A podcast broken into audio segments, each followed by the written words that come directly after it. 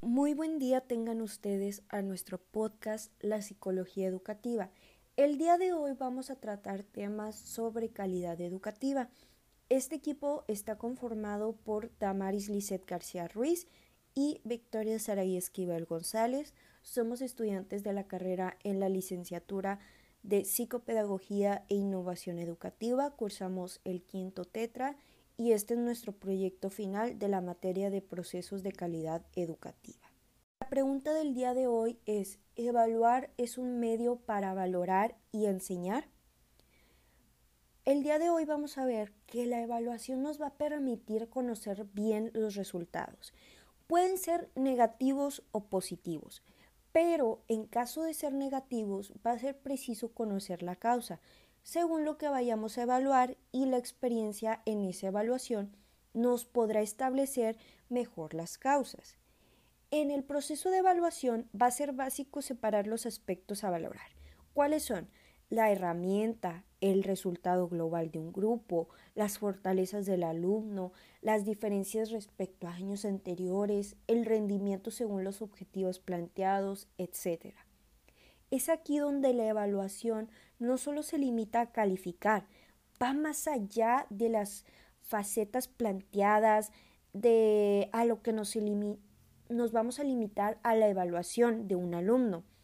No solo es ponerle una calificación, ya que esto hará que el alumno no podrá obtener una mayor información sobre cuáles fueron sus errores y lo que se debe hacer para mejorar. Una evaluación que esté bien hecha nos va a ayudar a nosotros como docentes a conocer el proceso intelectual seguido por el alumno y cómo se valora su aprendizaje, ya sea si ha sido significativo o no. En conclusión, podemos decir que si ha tenido en la materia un buen aprendizaje o si solo memoriza para comprender.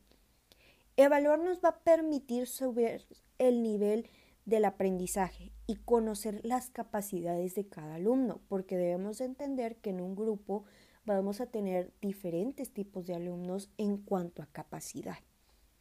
Un profesor, especialmente en niveles no universitarios, deberá saber que el rendimiento de cada alumno es acorde a sus capacidades. Un tema que poco se habla dentro de la calidad educativa es la relación con los directivos escolares. El trato con los jefes a veces suele ser informal y poco rígida. En algunas escuelas, la tarea de los directores está relacionada con vaciar contenidos. En otros casos, el director es el encargado de repartir las tareas. En algunas escuelas, para que el alumno obedezca al profesor, es necesario que intervenga una autoridad y para ejecutar esto sería de la siguiente manera: que el maestro esté respaldado por la dirección ante la petición de los padres de familia o de alumnos, y que los directivos estén respaldados por las autoridades educativas. La buena relación entre directivos y profesores va a hacer grato el ambiente laboral, aunque el lograr un buen ambiente de trabajo no debe de ser el objetivo final. Más bien, el fruto del trabajo debe de ser serio y eficaz en todos y cada uno. Las relaciones deben de ser fluidas, pero respetando cada ámbito de decisión, y el profesor debe de asumir su propia responsabilidad y el jefe respetar su autonomía, a la vez evitar que recaiga sobre el jefe problemas que deben de resolverse entre los profesores o el tutor. Los jefes deben de ganar la confianza de los profesores y del personal no docente, trabajando bien y con un espíritu de servicio. Aunque si el clima es tenso, cualquier problema se va a convertir en un motivo de desconfianza.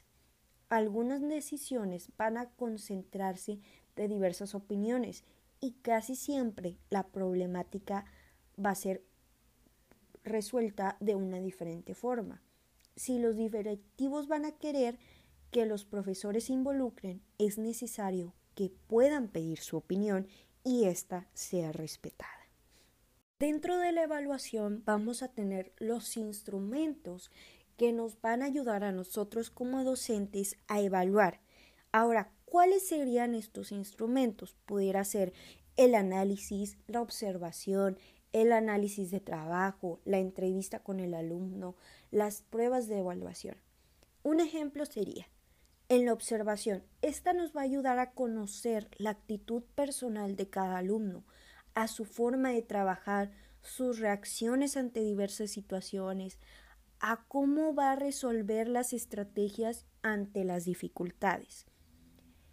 En una etapa en donde el alumno ya lleva un cuaderno, aquí nos va a poder observar el ver sus avances, el tener su evolución, y a lo largo de la semana vamos a tener un orden o un control de calidad de trabajo.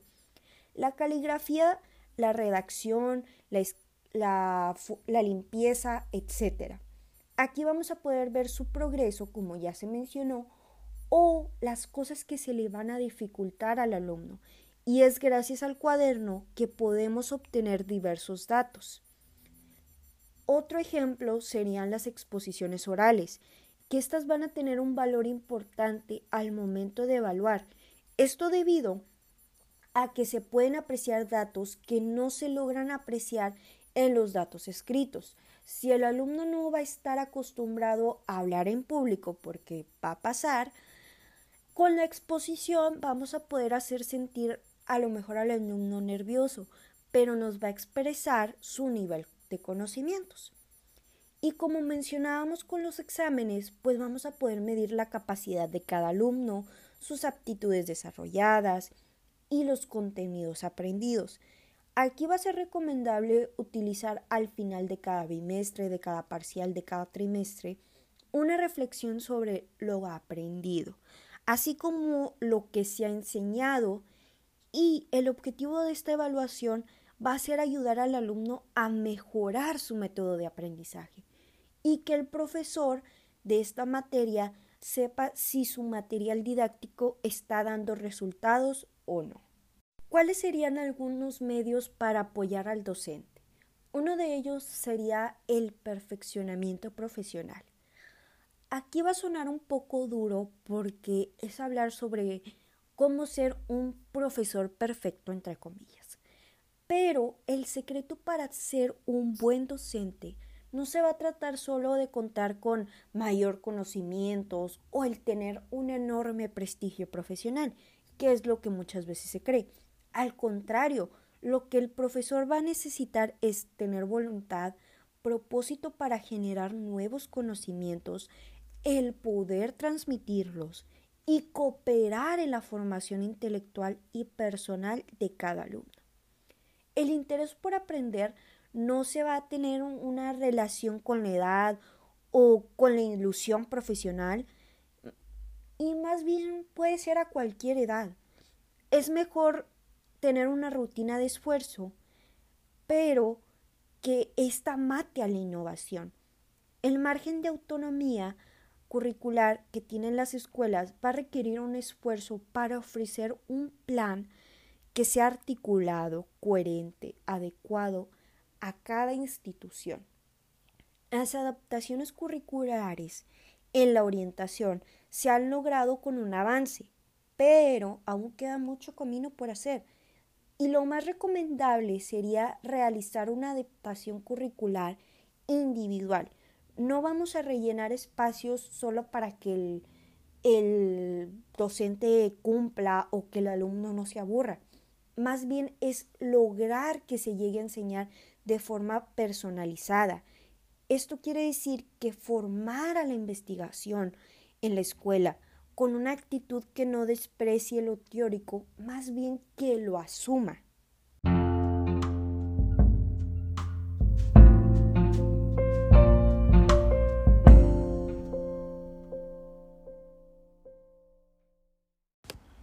Tamaris, y esta vez hablaré sobre las cualidades de un docente desde las emocionales hasta las cognitivas. Empezando con el tema que es otras posibilidades de adquirir información, Estas cualidades que se engloban en este tema serían investigar, porque es indispensable que uno como docente se dé un clavado, ya sea para investigar en diferentes fuentes de información, ya sean libros, artículos, revistas, en las cuales otros docentes también cuentan sus experiencias y estrategias que les funcionaron, puesto que la calidad educativa es un fruto de la formación, o sea, de cuánto conocimiento tienes como profesor, no solo de didáctica. También está más que bien una clase que se lleve de forma dinámica, pero si también no cuentas con la información necesaria, pues no va a valer de nada. Es necesario e indispensable encontrar este equilibrio, que se complementen y poder dejar un aprendizaje significativo en tus alumnos. Las cualidades es llevar a la reflexión. Hace falta la reflexión personal que permita extraer ideas de las horas gastadas en el aula. También es necesario fomentar este clima de búsqueda de métodos más eficaces, que el profesor descubra qué oportunidades están para resolver los problemas reales de la vida real, no cargas añadidas a sus ocupaciones. Las tareas de elaborar un proyecto. Elaborar un proyecto es muy bonito, es muy valioso y es un motor para estudiar, para leer, para reflexionar.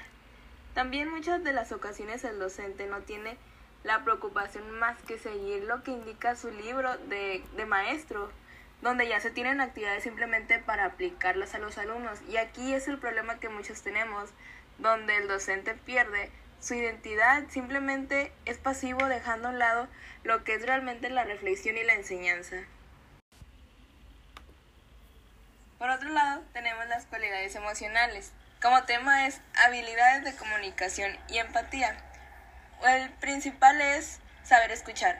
Sabemos que un entorno dependerá del nivel de confianza de sus cualidades de comunicador.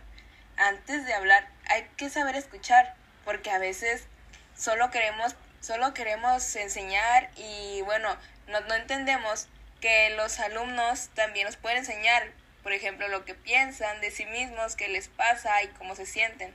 Deberíamos de escuchar el doble de lo que hablamos, puesto que muchos profesores no muestran lo que realmente es ser un profesor. Convierten sus clases en un monólogo y se lanzan a explicar y no saben cuándo detenerse. Recordemos que para que exista una buena conexión se debe tener una buena comunicación, y la comunicación pues es de ambos lados. Una verdadera educación tiene mucho de lo que es amistad, y esta sabe poco del cronómetro. Los sabios aprenden en todos los sitios y de todas las personas, los necios nunca. Saber escuchar y preguntar es imprescindible para una buena comunicación necesaria para educar. Por otra parte, no se trata de aprender simplemente, sino de hacer lo que más le conviene al interlocutor. Otra cualidad es saber preguntar. Y como vemos desde el inicio, el ambiente tiene que ser un ambiente de confianza. Sigue siendo importante para que de esto se tenga una buena conexión. La capacidad de preguntar guarda la relación con la necesidad de disponer de esa información y con el nivel de confianza. Esa confianza puede deberse al trato o al prestigio. Un profesor al que nadie acude a pedirle un consejo debe plantearse si está accesible, si su ayuda en otras ocasiones ha sido eficaz. En el modo de dar la clase, las preguntas juegan también un papel muy importante. En ocasiones sirven para mantener la atención de los alumnos, especialmente si son pequeños. Es como un estímulo al pensamiento, como una manera de conseguir que el alumno tenga la satisfacción de llegar a lo que es una conclusión correcta. En general, conviene canalizar las preguntas para evitar que los alumnos intervengan antes de que el profesor tenga previsto explicar esa cuestión, para no romper el orden de la explicación. Y especialmente deben evitar las preguntas en el aula, los profesores, que las preguntas que son llevadas por los alumnos hacia temas ajenos a la materia, para que no avancen en el programa. Muchas gracias por escuchar nuestro podcast de Psicología Educativa. Espero nos puedan seguir y nos estaremos viendo. Muchas gracias por su atención. Mi compañera fue Tamaris Lizeth García Ruiz y Victoria Saraí Esquivel González. Gracias por escucharnos.